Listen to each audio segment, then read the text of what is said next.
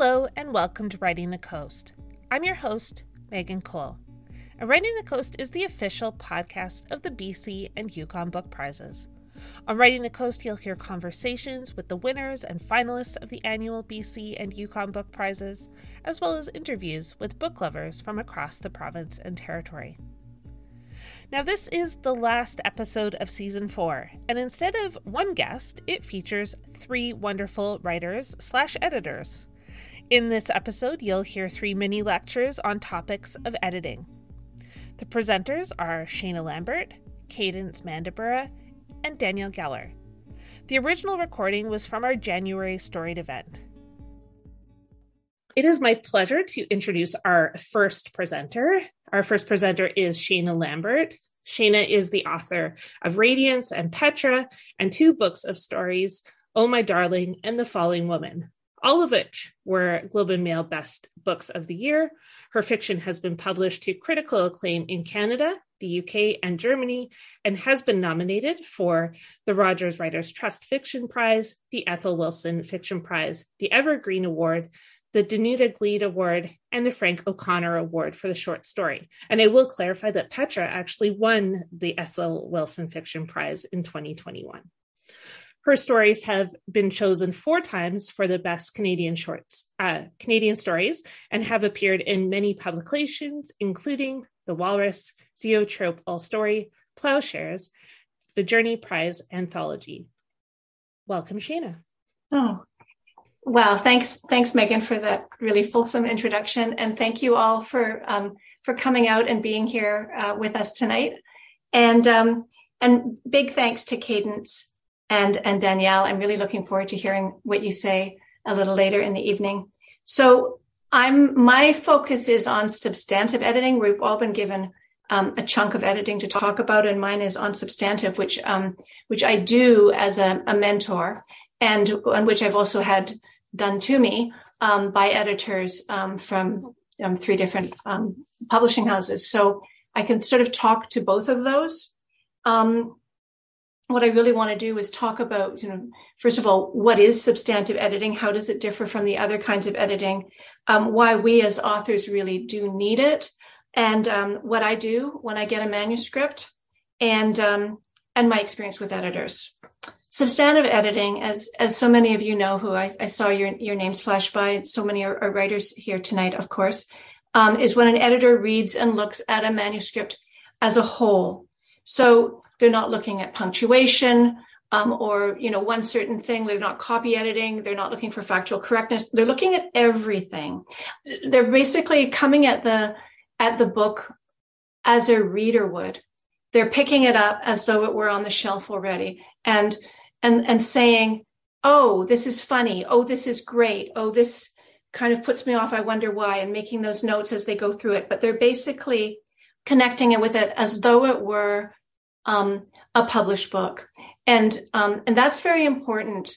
That this is not you don't engage a substantive editor when you're in the or very rarely do people engage a substantive editor of course there's you know exceptions to every rule when they're writing and they're still in process. Instead, you tend to engage a substantive editor from outside publishing or submit to your publisher um, when you really um, feel like the book is complete and that the author has taken it as far as they can go and now a new sensitivity is is really needed in order to open up the book to the next level and i did want to say right from the beginning that that with the substantive editors that I've worked with, Anne Collins, John Metcalf, and Patrick Crean, but mostly with Anne Metcalf, um, sorry, Anne Collins, the comments that come back are really to ignite the imagination of, of, of the writer.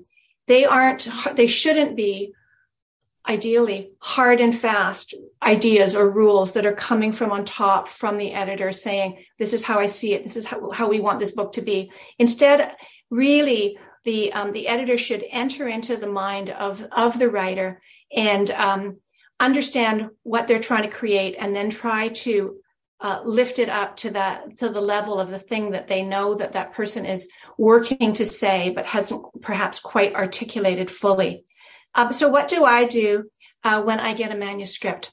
Um, the first thing is I, you know, I pick up a pen. There's my pen, and and I just make myself comfortable and I read it as though I were reading a wonderful novel that I'd bought at Hager's Books. You know, I, I, I engage with it at that level.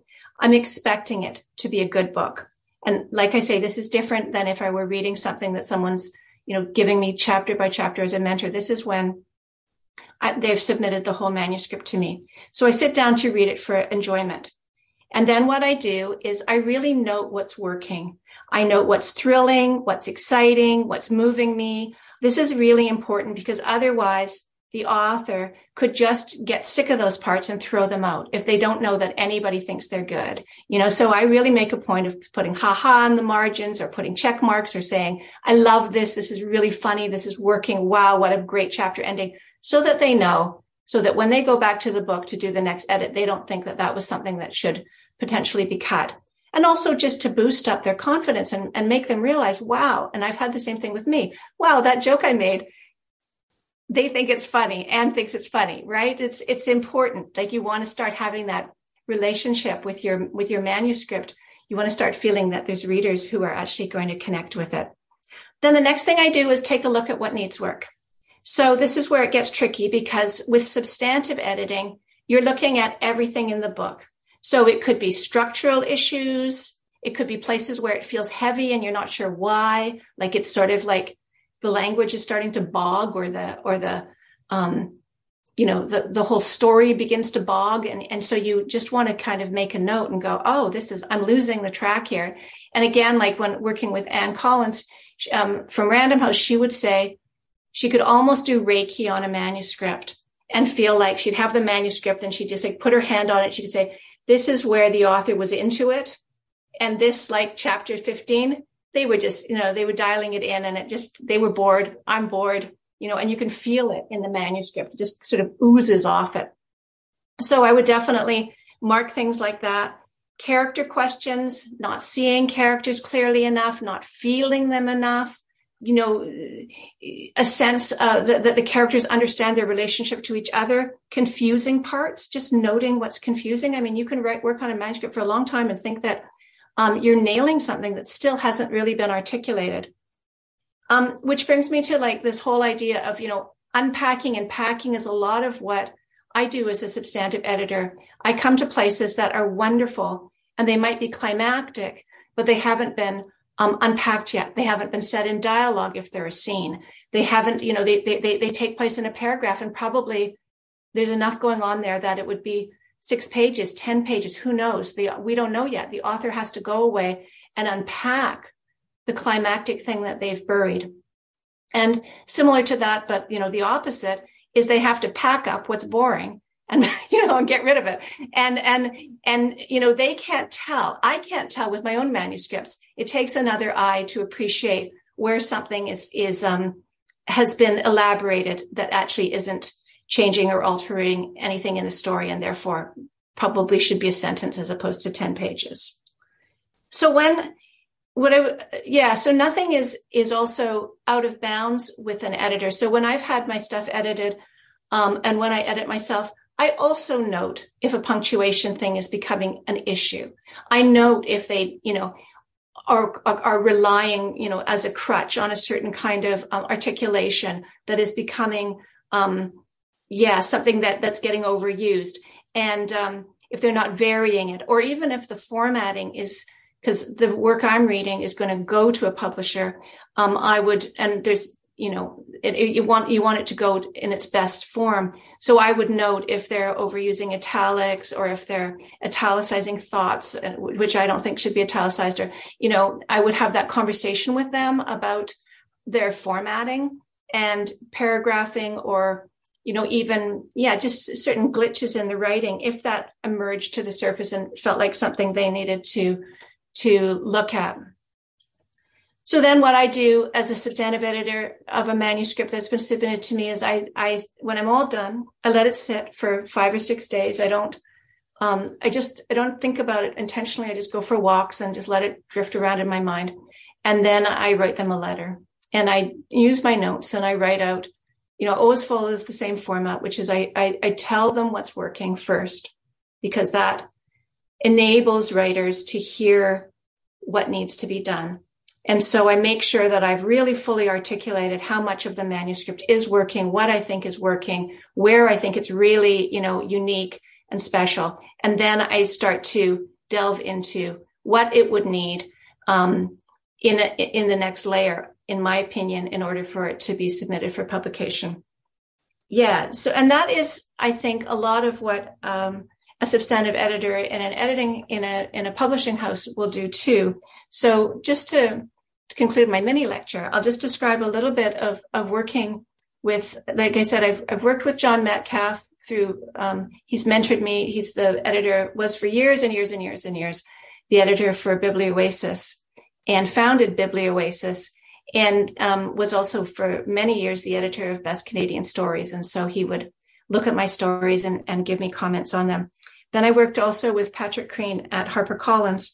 Uh, but most of my books have been substantively edited by Anne Collins at Random House. She she did The Falling Woman, Radiance, and Petra, and um, she's really, you know, she's the best in the business. She's amazing. And I feel so incredibly privileged and honored that I've gotten to work with her um, as much as I have. And um, she's she's really, really uh, well known for her editorial eye.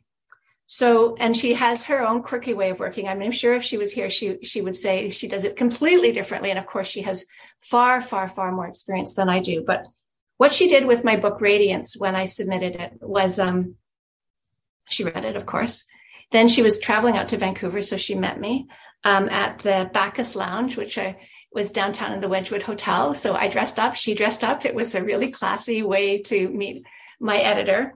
And um, when I walked into the the bar, she had um, the book up on the table, and um, I was like, you know, nervous, of course, and uh, you know, jumpy with excitement.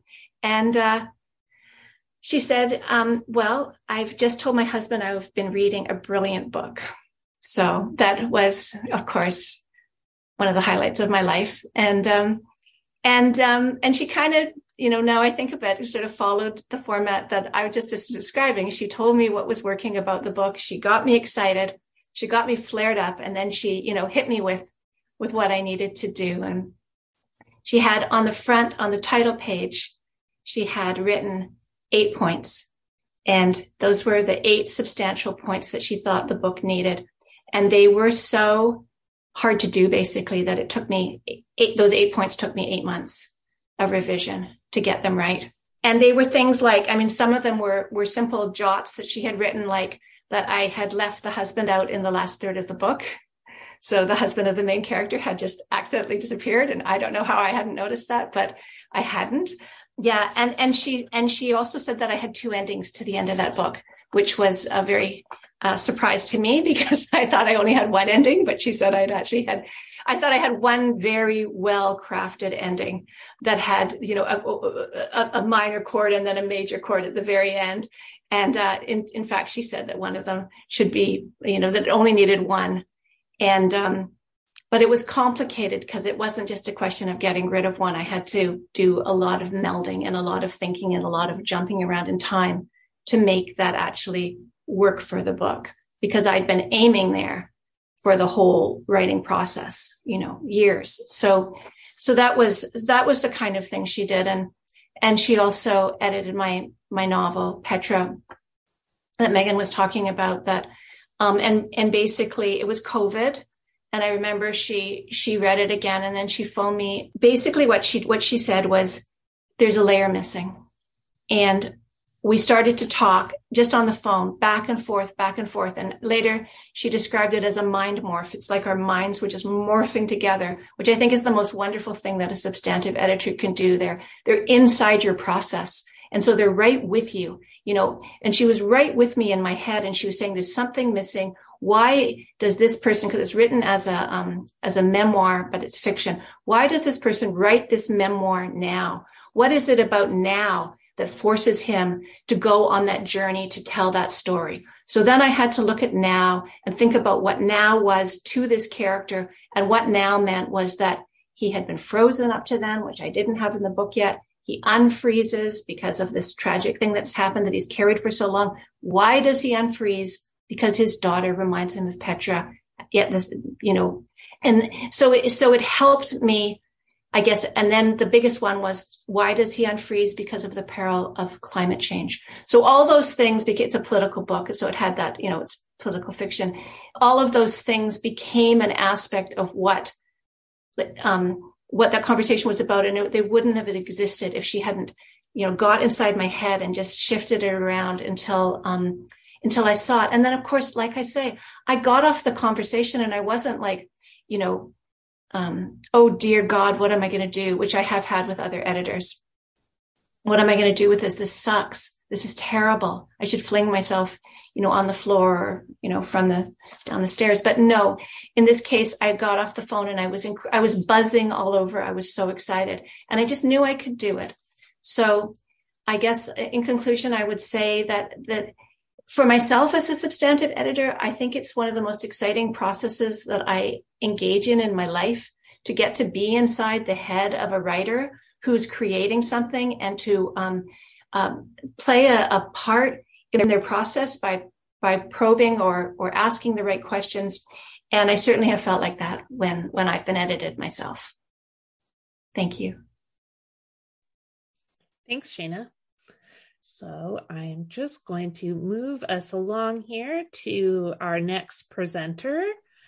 Uh, and our next presenter is Cadence Mandybura.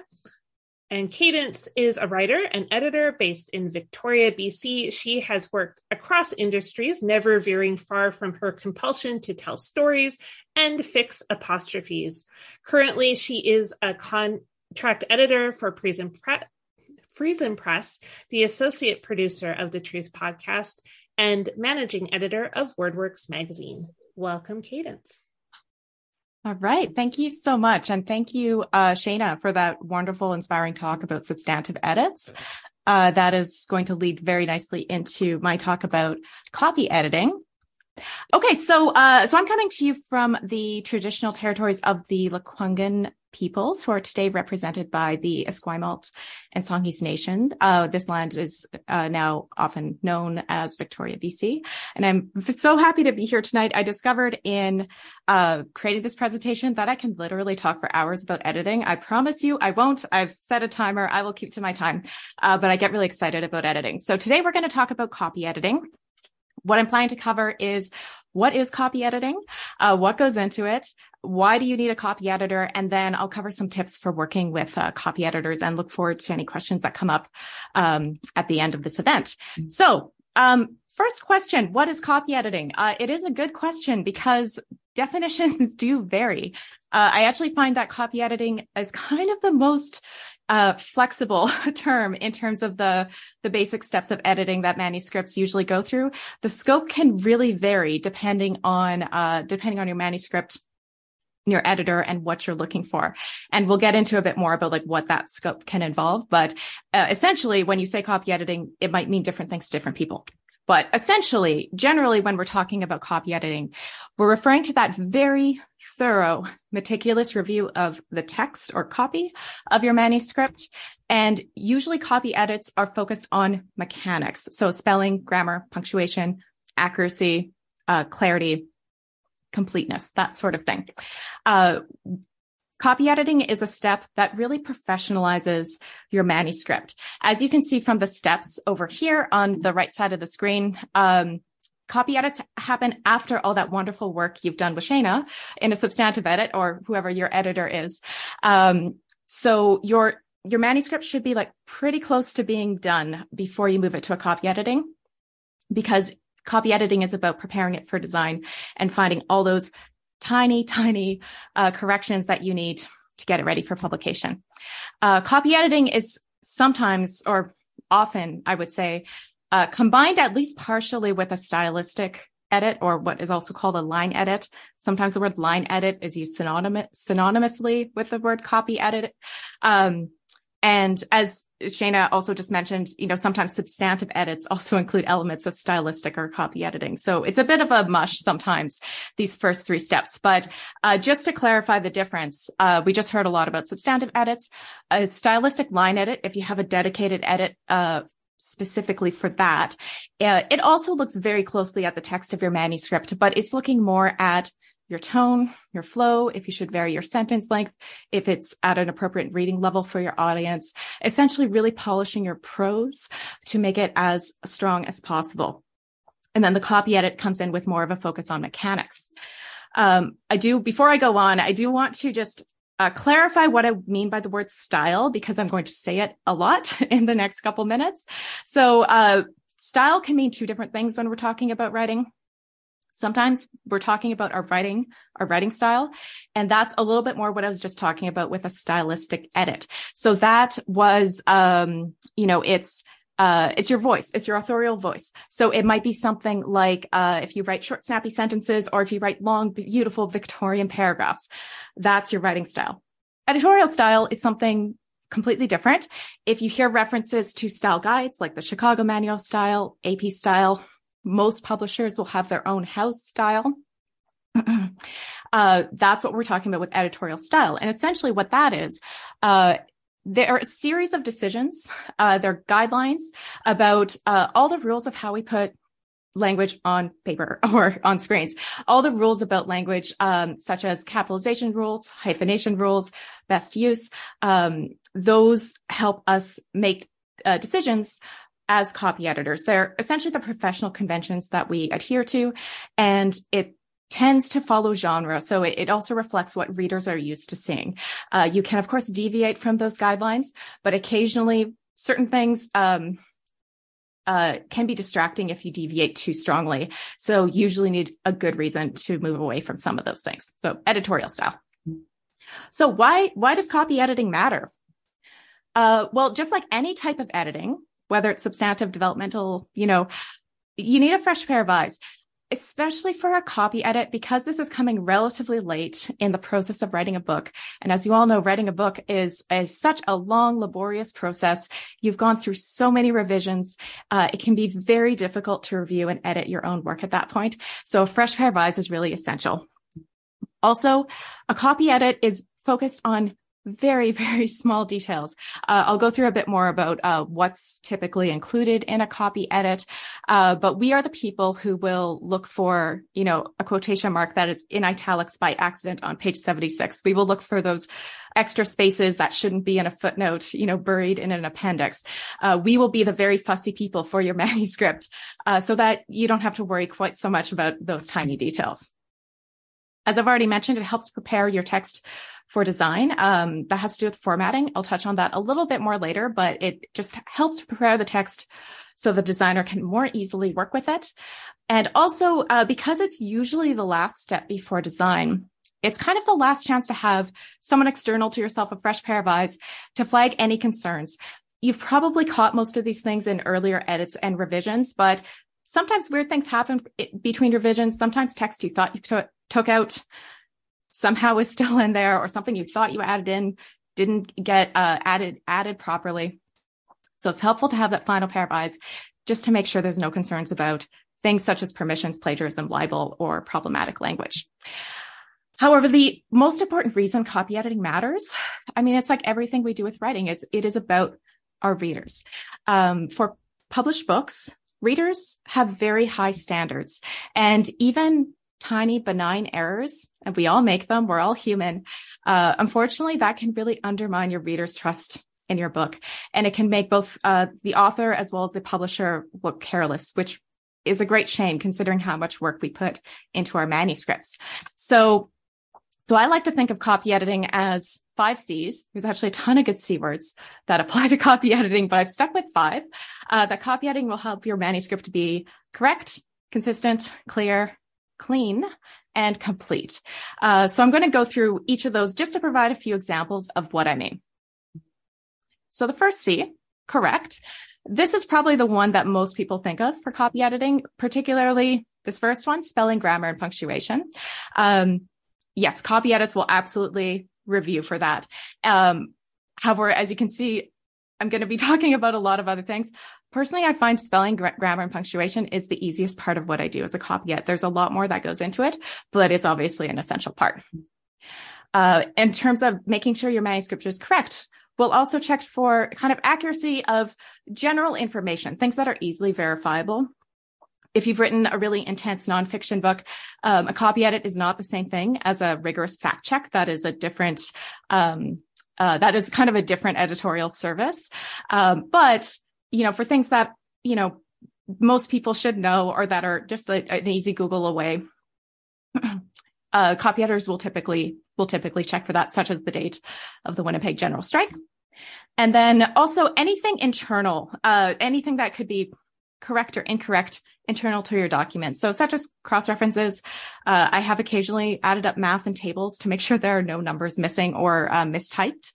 Um, and then, you know, our character names, I've written the wrong character name in some of my own writing. It's easy to do. It's a typo like any other, but your copy editor will be paying attention to your content so they can flag uh, inaccuracies like that as they go. So first C is correct.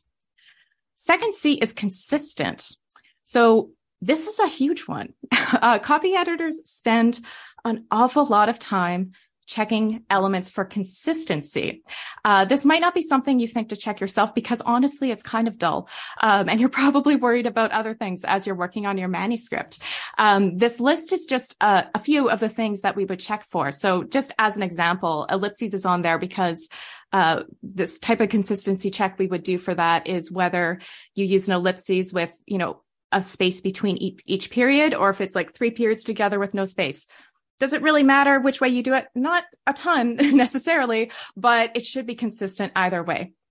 So a lot of the decisions around consistency are governed by that chosen editorial uh, style guide, um, whether it's one of the big like Chicago style or if your or publisher has certain rules.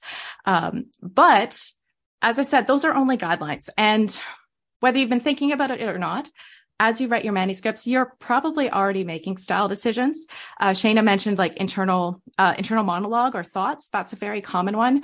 Do you put those in italics or don't you? Um, that is something maybe, you know, you have already decided for your manuscript. And if it decisions like that, if that deviates from what the Chicago Manual Style advises, your editor will note that in a style sheet. And uh, copy editor will certainly note that. You may have a style sheet if you've worked with editors in a previous round. So consistency, a lot goes into that one. Uh, clear. So, uh, I'm a big fan of clear writing. I, I have a soft spot for plain language when that's appropriate. Uh, this is the part where copy editing can sometimes veer more into that stylistic or line editing. Uh, how much kind of markup a copy editor does in terms of rephrasing things can really vary. That's where the scope can vary.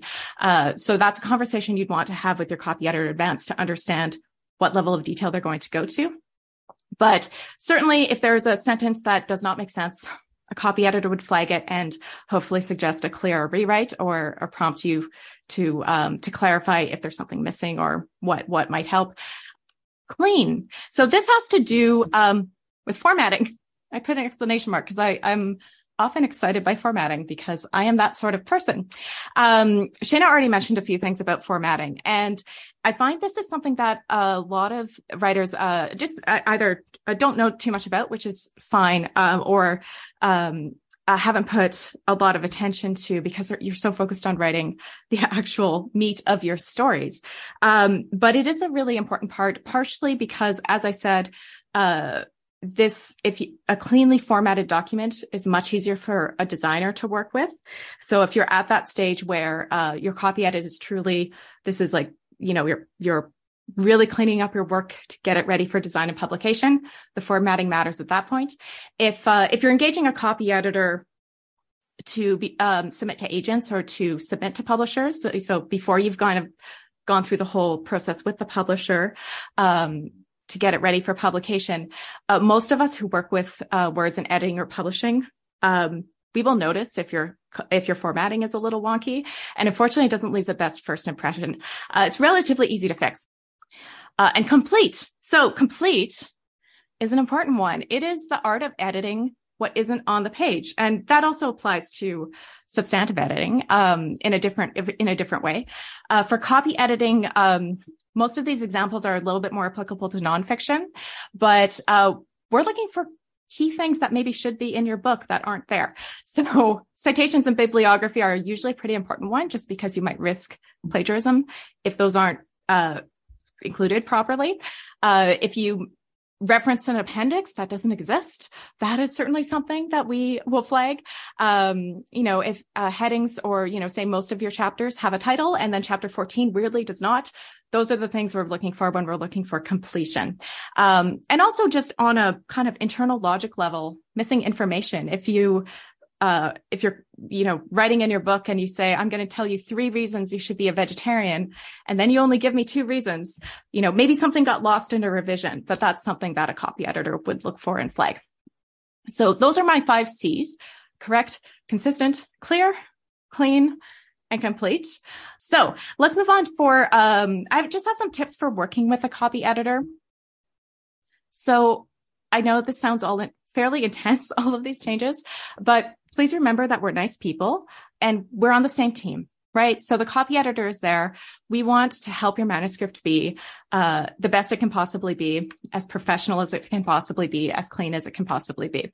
Um, and you can talk to us. for humans. So before you begin, whether you're working with a copy editor through a publishing house or whether you're hiring someone uh, yourself as a self as an independent author before you've had a manuscript accepted, uh, clarify the scope of the edit.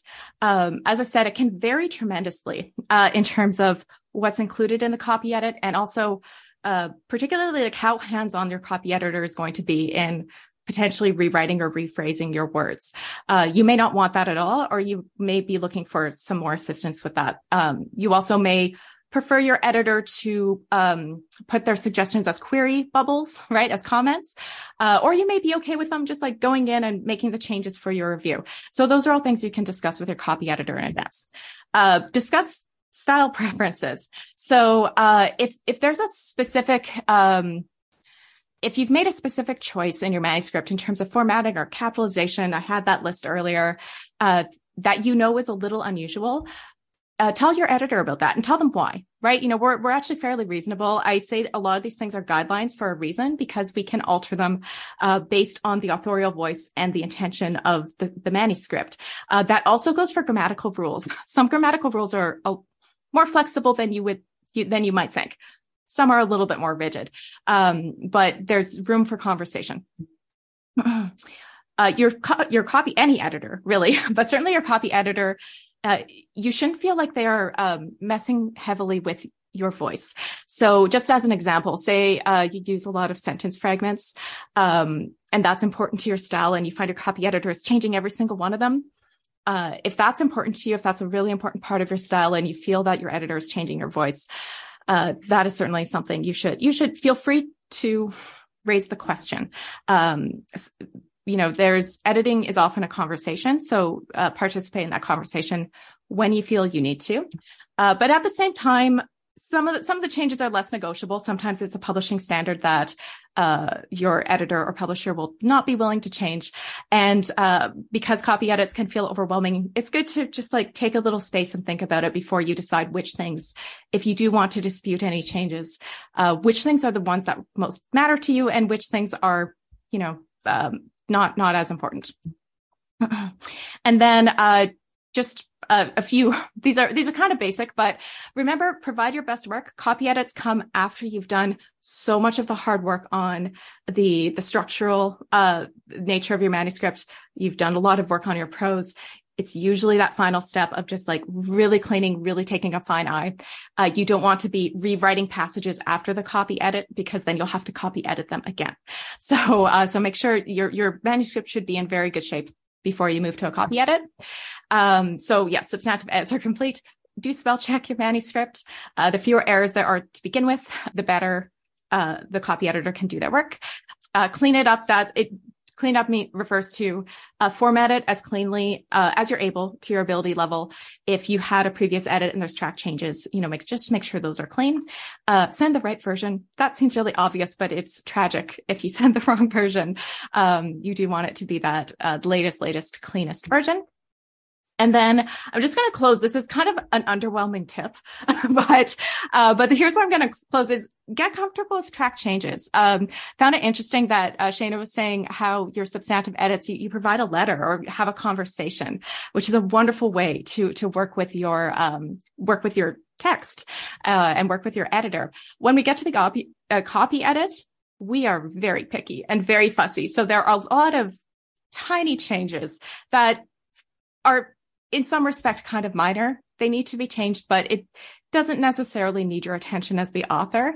So, um, it, so there, so sometimes what you get back in a copy edit is a very thickly written, uh, or, or very, there's a lot of track changes for you to sort through.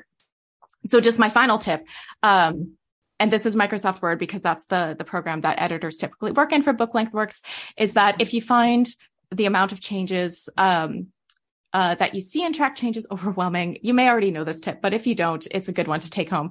Um, you can change how these are viewed. So you can, uh, this is the all markup mode. So where you can see all the track changes. I find this terrible to read. I find it very difficult to read the track changes. So you can change it in the menu or you can just actually click this little bar if you use Microsoft Word and then you'll see the clean version. Um, as an editor, I actually already provide a clean version with track changes accepted. Um, but I do of course, you can review the work however you want, whatever works best, but I do find it's easier to review the changes cleanly because this is where we're going. We're not uh, at this point. Rather than being focused on every little thing that was changed, you can look forward to the next version that uh, your copy editor is trying to help you to get to. And then it's really easy to just click that bar and toggle back if there's anything you want to double check.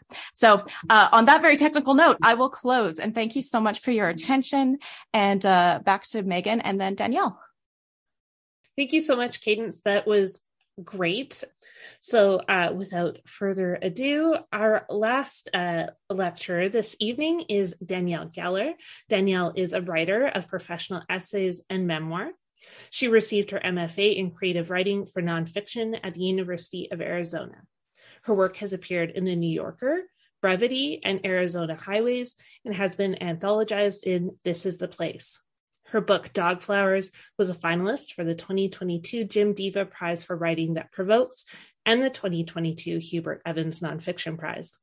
She lives in uh, Victoria with her husband and two cats and teaches at the University of Victoria.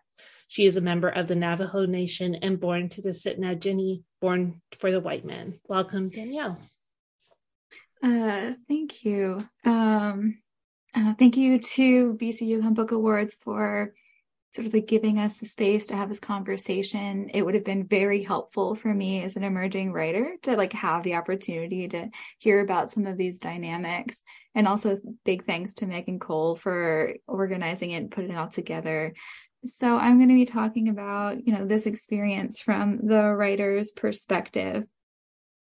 So last fall, I actually delivered a course on uh, revision editing and copy editing, uh, where I currently work at the University of Victoria.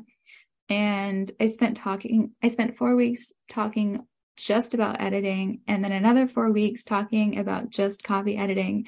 So I have a lot to say, but uh, it's, it's, really condensed and I'm happy to clarify. So also very excited to hear uh, uh, Shaena and Cadence's perspectives. I love working with editors. I love working with copy editors specifically. Um, and so I just want to share some of you know the experiences that I have and uh, some of the realizations that I have come to over time. Um, and so, two things I want to talk about today are setting expectations when it comes to working with an editor or a copy editor, but also setting boundaries. And what does it mean to set expectations? Um, by one definition, an expectation is your estimation of potential outcomes. So, do you see, um, you know, the outcome being positive or negative?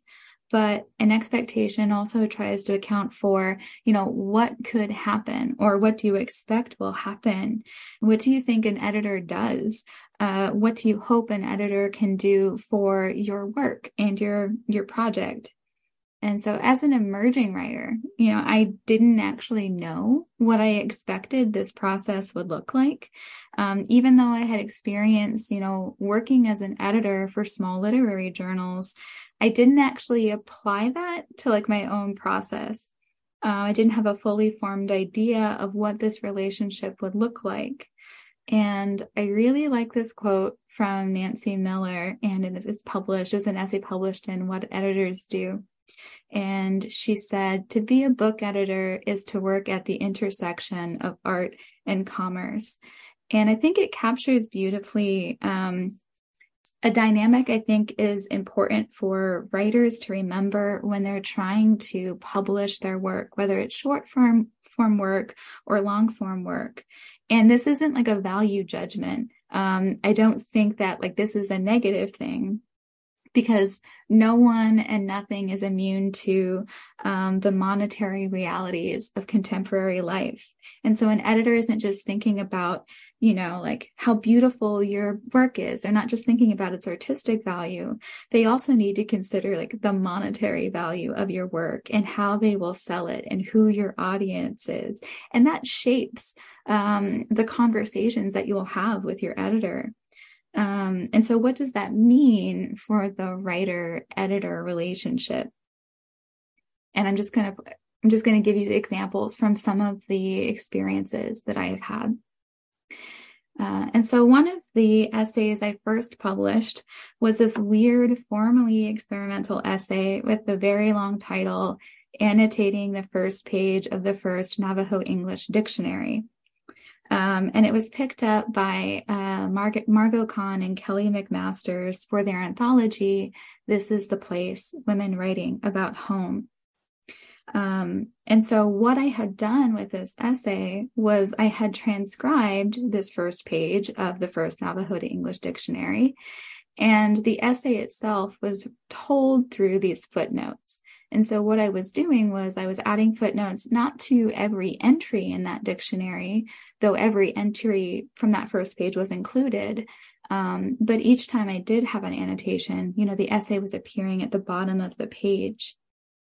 Um, and so when I was working with Margot and Kelly, um, there wasn't actually a lot of substantive editing that was being done. Like I had largely finished this essay before I ever sent it to them. And so what the feedback that I was getting or like what that relationship looked like was I was basically, they were sort of cleaning up my sentences just a little bit. Um, you know, they were looking at how it might be formatted on the page. Uh, but by by large the essay appeared in that anthology the way that i had written it but as part of the um, publicity for that anthology my essay was sent out to a couple of different publications and it was picked up by the new yorkers daily so that it appeared online um, and when it was picked up by the New Yorker, um, they changed a lot. It became what felt like an entirely different essay. And it's, I don't know, it's to me, like it's a little bit disappointing that it's the version that most people read. Um, but what they had done was they changed the form. And so it didn't look like a dictionary at all. Um, rather than having each of those uh, words transcribed, they were only including the words in the translations that had annotations. And so you would have the word, the definition, and then the body of the annotation, and then the next word and its definition, and then the next entry. Um, and so, like that to me gave it a much different feel. Um, they also were much more willing to shuffle my sentences around and cut entire lines or sections. Um, and there were places where I was like, man, like that doesn't sound right. Uh, so for example, in, in this screenshot from the edits that I had received, you have this sentence, um, you know, they changed it to, I am still drawn. Um, but that didn't really feel like my voice. You know, when I read it aloud, I read it as still I am drawn. Um, but as a sort of emerging writer, and this being one of my first experiences being edited, I I didn't really push back in any way. I was like, oh no, like this is the New Yorker. like, like, of course I have to accept sort of all these changes that they are throwing at me. Um, but that sort of leads me to this idea of setting boundaries. Um, because a few months later, uh, well, let me backtrack a little bit. Um, a few months later, when I was invited to read for the publication or the, the publication of that anthology, one of the editors had actually expressed some regret.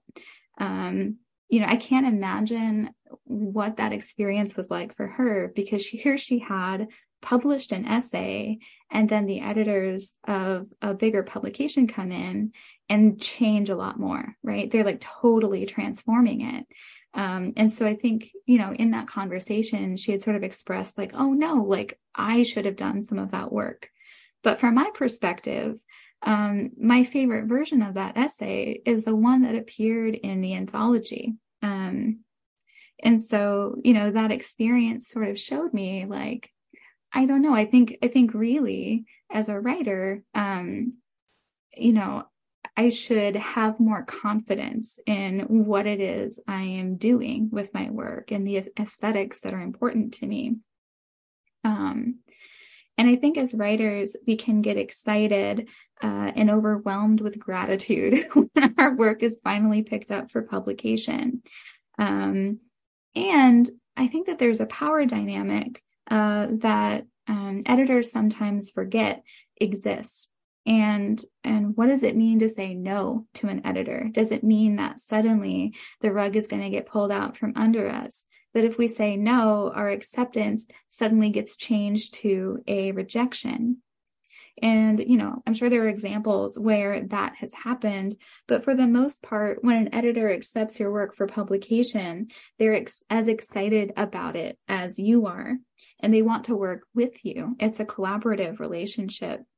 Um, and sometimes I think that maybe that's obvious, but it didn't feel obvious to me. Uh, so there are a couple of pieces of advice that I like to live by, or that I do live by at this point. And the first one is do your research. Know when you know the places that you are submitting a, your work. What do they publish? Can you see your work fitting in? You know, do you think that the editors uh, respect your or might respect your vision for your work? Uh, the second piece is hit submit with intention. And by that, I mean, like, does your work feel close to done? And that's a hard thing to know. Uh, sometimes I think I swing too far in the no, it has to be perfect before I actually submit it to someone. Um, but in most cases, or in a lot of cases, especially when you're working with the short form, when you're submitting like individual short stories or essays to like literary journals or uh, other publications, um, those editors don't always have the uh, the time or the resources to give your work um, the attention required for those substantial edits. Um, and so for me, uh, publishing something that I, w- I might not be happy with was like my worst nightmare. Um, and so unless I feel like it's close to done, unless I know that the editor is willing to work with me on those substantive edits, um, it's not something, you know, I wouldn't want to send it out into the world. Um, for me, I know for my process, I'm never going to uh, write something um, that's been solicited because I don't trust that I'm going to finish it on time. And I don't want to feel that pressure of, um, you know, publishing something that doesn't feel ready. And the last piece is know what is non negotiable about your work. Uh, what are the kinds of things that you aren't willing to compromise on? And just as a quick example, uh, when one of my essays was selected by Brevity, they wanted to set the Navajo words in italics, like the New Yorker did. um, but from my perspectives, italics in that case is othering. Um, and so even though it matched their house style, their editorial style, I was like, wait, no, like I don't want it to be set in italics. And even though it made me very nervous, uh, they didn't push back and it was published the way that I had wanted it to be. And so this advice, like knowing what is non-negotiable about your work is also connected to um, how you find an editor or the choices that you make when it comes to finding an editor. And this was something that I came to understand more when I started trying to sell my book, Dog Flowers, which is a which is a memoir. It was published as a memoir.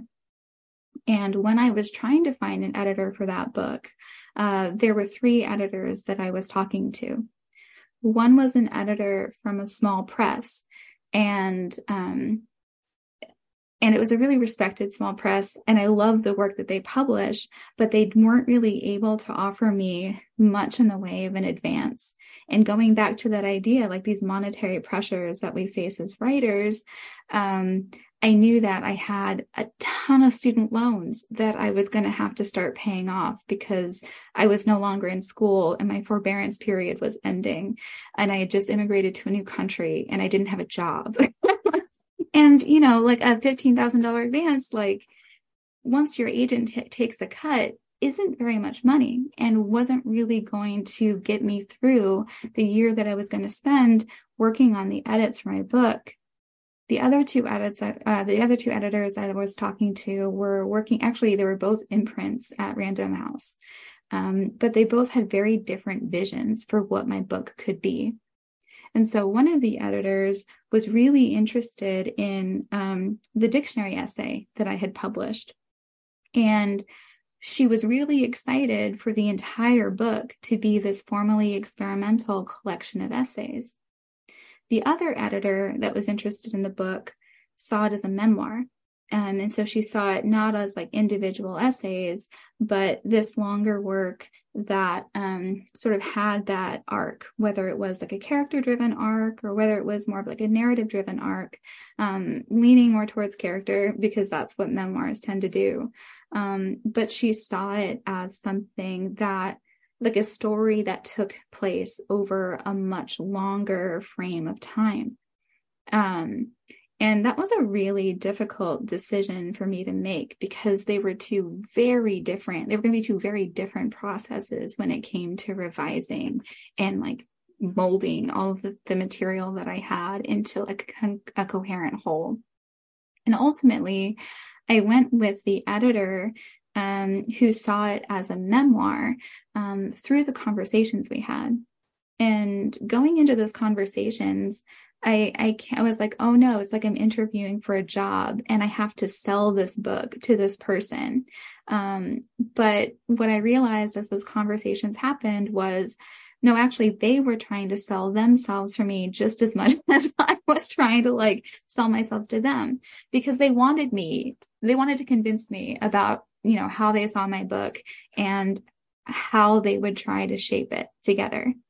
Um, and so in my conversations with Nicole Counts, who is my editor for Dog Flowers, you know, I felt like we had some shared experiences, that she understood the larger project, that she understood some of the dynamics, and also that when it came to selling my book, she had marketing experience and she knew how to frame what I was doing to the, the publisher and she supported my book and she advocated my for my book and that was very important to me. Because uh, I wasn't going to do that myself because I'm very that's a different that's a different conversation.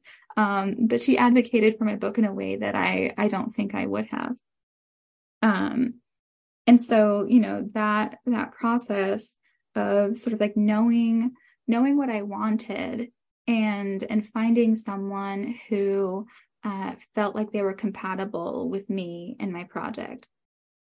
Um, and so that process, that editorial process, takes much longer. Right? You're working with someone when you sell a book for a year. At least that was the deadline that I was given. And it sounds like it's pretty standard, right? Once you sell the book, you have two years before it's supposed to be published. And so for that first year, we were working on these substantive edits.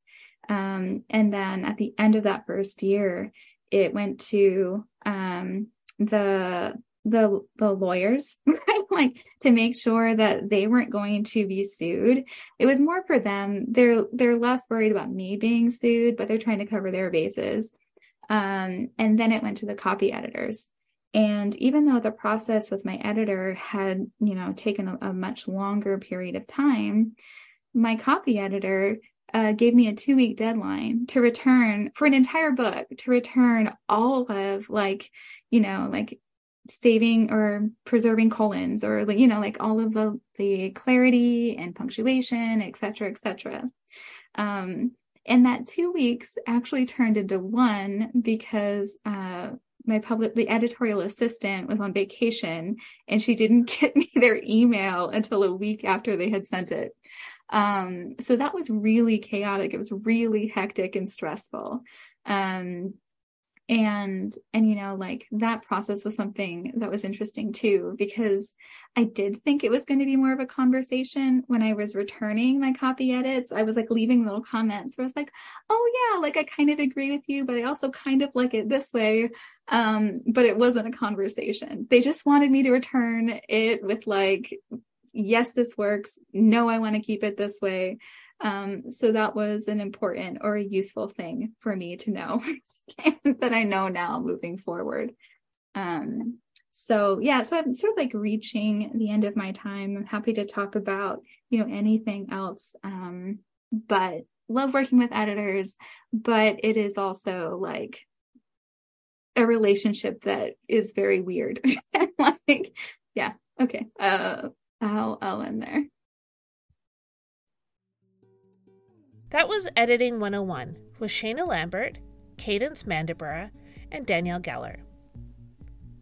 If you would like to find out more about the BC and Yukon Book Prizes, visit our website at bcyukonbookprizes.com. You can also find us on social media on Instagram, Twitter, and Facebook. This is the last episode of Season 4 of Writing the Coast. We'll be back in the spring with new episodes. And don't forget to follow us on social media and sign up for our newsletter because we'll be announcing the 2023 shortlist in April. Thanks for listening to Writing the Coast.